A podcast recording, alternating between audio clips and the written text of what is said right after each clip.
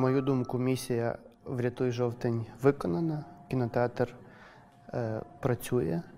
Він став, е, до речі, значно популярнішим після того, що відбулося. Тому е, одне з гасел, яке ми використовували на першому е, мітингу жовтень Фенікс, воно спрацювало, тому що зараз е, кінотеатр, по-перше, виглядає набагато краще, ніж він е, виглядав до того. І всередині, і ззовні. Е, І кількість глядачів збільшилася суттєво. Ем, Ось. Але в місті залишається ще дуже багато інших проблем. Я пам'ятаю, на одному з ефірів е, хтось сказав е, мені і Сергію Щелкунову про те, що чи не хотіли ви створити організацію Врятуй Київ. От. І я думаю, що люди, які займалися цією кампанією, е, в тому числі і я, ми не зникнемо з арени, а будемо, використовуючи цей досвід, е, реалізовувати інші ідеї. Вийшло так, що я дуже тісно займався цією ідеєю. Вона прийшла мені фактично так само, як прийшла ідея з «Врятуй жовтень.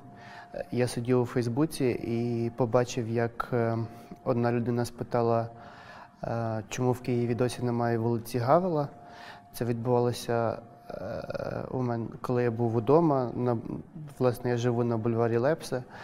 Я подумав, що це було б е, непогано, тим більше я правозахисник, я ідеаліст. І для мене було би дуже важливо і цікаво жити на такій вулиці, на бульварі Вацлава Гавела.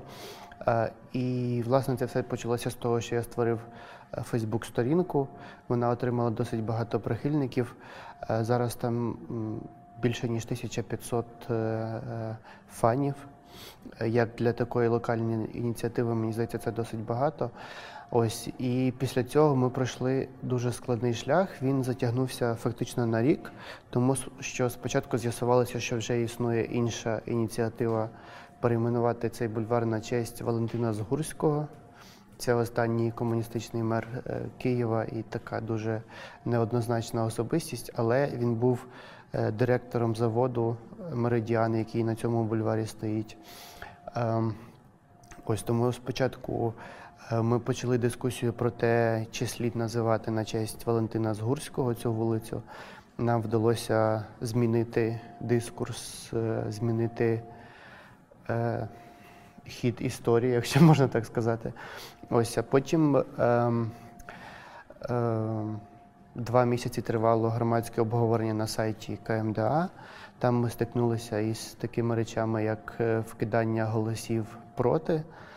Але знову ж таки в останні два дні нам вдалося також переламати ситуацію завдяки, в тому числі, відомим людям, які підключилися.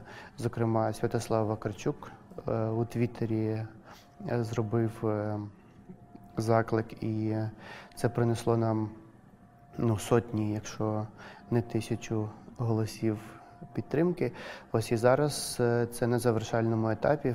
У вересні, от фактично за тиждень, два, три, ми чекаємо голосування в Київраді. Е, Ще не було такого, щоб Київрада е, голосувала проти результатів громадського обговорення. Ось, але з іншого боку, е, ну, ми не розслабляємося, чекаємо цього фінального голосування. Я, як активіст, завжди реагую і займаюся тими речами, які е, зачіпають мене особисто. Так? Я загоряюся якоюсь ідеєю і починаю про це думати. І інколи це може, е, от ідея може кристалізуватися, виношуватися навіть рік чи два. І мене, як е, мешканця цього міста, який пересувається пішки або на громадському транспорті, якого у мене немає машини, не тому, що там е, е, мені не вистачає грошей, а тому, що ну, це, це мій принцип. Так? У мене немає машини, тому що я вважаю, що в Києві е, величезна проблема з кількістю персонального транспорту. Це місто не зроблено для такої кількості машин. І транспортна система, система громадського транспорту могла і повинна бути в Києві набагато кращою. Мені дуже подобаються європейські міста. Ну, можливо, з Лондоном проводити аналогії складно, тому що рівень життя, звичайно, набагато кращий. Але е, та сама Варшава, яка трохи менша, але е, і за плануванням своїм вона е, в, в чомусь схожа на Київ, тому що це такі міста, які планувалися в, пострадя... е, в поствоєнний період після Другої світової війни в, у великій своїй частині. У Варшаві, з моєї точки зору, чудова транспортна система. І я думаю, що Київ міг би багато чому е, у Варшаві повчитися. Колись в мене була суперечка із ем, е, людьми, які не розуміли, чому я так агресивно сприймаю кількість приватного транспорту. І ось у них був такий аргумент, що ну, а як же ж дітей возити в школу? Я сказав, а як же шкільні автобуси? І на мене подивилися як, як на, на ідіота, так? Хоча в таких дуже розвинутих країнах шкільний автобус це нормальна практика. І не тільки той шкільний автобус, який возить дітей десь е, в селах, де одна школа на вісім сіл, але це також і нормальна практика для великих міст, саме для того, в тому, щоб е, з одного боку розвантажити дороги, з іншого боку, е, ось розвантажити робочий час батьків і е, гарантувати безпеку дітям. Чому ні? От е, транспортна система і система громадського транспорту це те, що мене зараз е, зачіпає найбільше. Безпосередньо питаннями забудов е, я не займаюся, але я завжди підтримую е, інших активістів, які цим цікавляться. Зокрема, я підтримував і трохи допомагав активістам, які займаються київським велотреком. Е, Ось і мені здається, що в принципі в Києві такий відбувається будівельний хаос. Так? Громада міста і безпосередньо ті люди, які живуть в цих районах, майже не мають шансу взяти участь в прийнятті рішень. І я не так багато знаю про забудову на героїв Дніпра, але я знаю про те, що е, її почали робити взагалі без будь-якого інформування людей, які там живуть. Е, І спочатку вона робилася під виглядом взагалі укріплення станції метро. Ну, мені здається, що це уже це має насторожувати і вже це має викликати спротив, навіть якщо це хороша ідея. Тому що в будь-якій ідеї повинні брати е, участь ті, кого вона безпосередньо буде стосуватися. І тут е, рішення має прийматися не на основі того, який прибуток буде від, скажімо, торгового центру, а на основі того, як він вплине на, на середовище. Скажімо, чи не притягне він знову ж таки ще сотні і, і тисячі машин, яким ніде буде паркуватися, чи не змінить він е, е, пасажиропотік, як він вплине на комунікації, чи будуть там якісь е, соціальні речі, в сенсі, чи буде там якийсь простір для спілкування, чи, чи зможуть до цього центру добратися люди з інвалідністю, чи навпаки він їм ускладнить е, користування метро. І про це все треба говорити до того, як починати будівництво. Перша ініціатива, яку я вважаю такою взагалі знаковою і показовою, яка визнана на міжнародному рівні, це е, сквер Небесної Сотні і Женя Кулеба, яка займається цією ініціативою. У неї є вже команда, організація Місто Сад. Е, І, до речі, вони досі борються е, із е, тими людьми, які є власниками земельної ділянки. Ця земля досі в приватних руках, і її ще не передали місту, не повернули місту. І все ще залишається загроза, що там буде побудовано якийсь, е, як там планувалося, готель чи щось таке.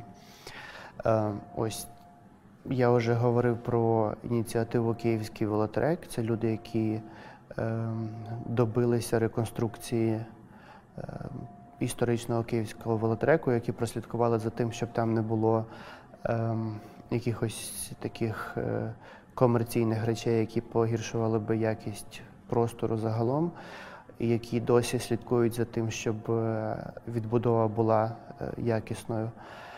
Я назвав е, Сквер Небесної Сотні, Київський велотрек.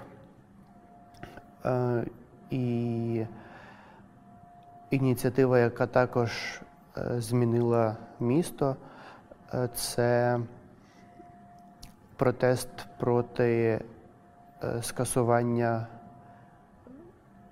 пішохідного хрещатика, якщо так можна сказати.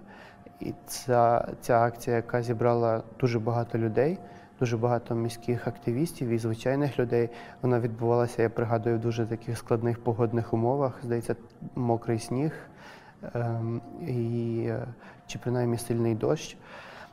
Ось і це показало просто силу волі людей, які, якщо вони вирішили відстоювати якусь ідею, то їх це не зупинить.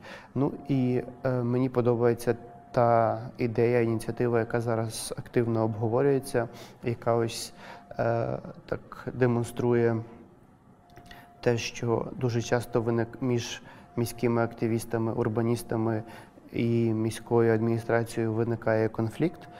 Ем, Це історія з пішохідним переходом біля Бесарабського ринку. Ось е, і я не розумію, чому там не можна зробити пішохідний перехід. І, в принципі, ніхто не називає причин, чому не можна. І я думаю, що там е, можуть фігурувати певні комерційні інтереси, можливо, е, інтереси торгового центру, який знаходиться в підземному е, переході. Сьогодні я написав е, у себе в Фейсбуці пост про те, що от, от зараз якраз такий час, коли розганяється ось е, ця ідея про те, що активіст це не професія. І якщо ти активіст, то ти обов'язково або на когось працюєш, або ти просто міський божевільний. І власне з цим е, я вже багато разів стикався, коли люди, які приймають рішення, вони спочатку не довіряють активістам, тому що вони впевнені, що ці активісти е, працюють на їхніх політичних опонентів, або е, ну, от, кимось використовуються, або ем, просто е, можуть підставити, так? І тому от, дуже часто доводиться просто пояснювати, що ти справді тобі болить ця ідея, ти справді хочеш, наприклад, відбудувати, щоб кінотеатр відбудували. Е, І коли е, ти відстоюєш якусь ідею, яка суперечить чимось е, комерційним чи політичним інтересам, то ти розумієш, що в тебе в десятки, в сотні разів менше ресурсів, ніж е, в тих, хто тобі протистоїть. І тут допомагає тільки мобілізація людей, тільки е, підтримка друзів, підтримка тих, е, хто читає е, твій блог чи твою інформацію на Фейсбуці, і дуже важлива підтримка преси. Поки що ось ці кілька речей дуже добре працювали.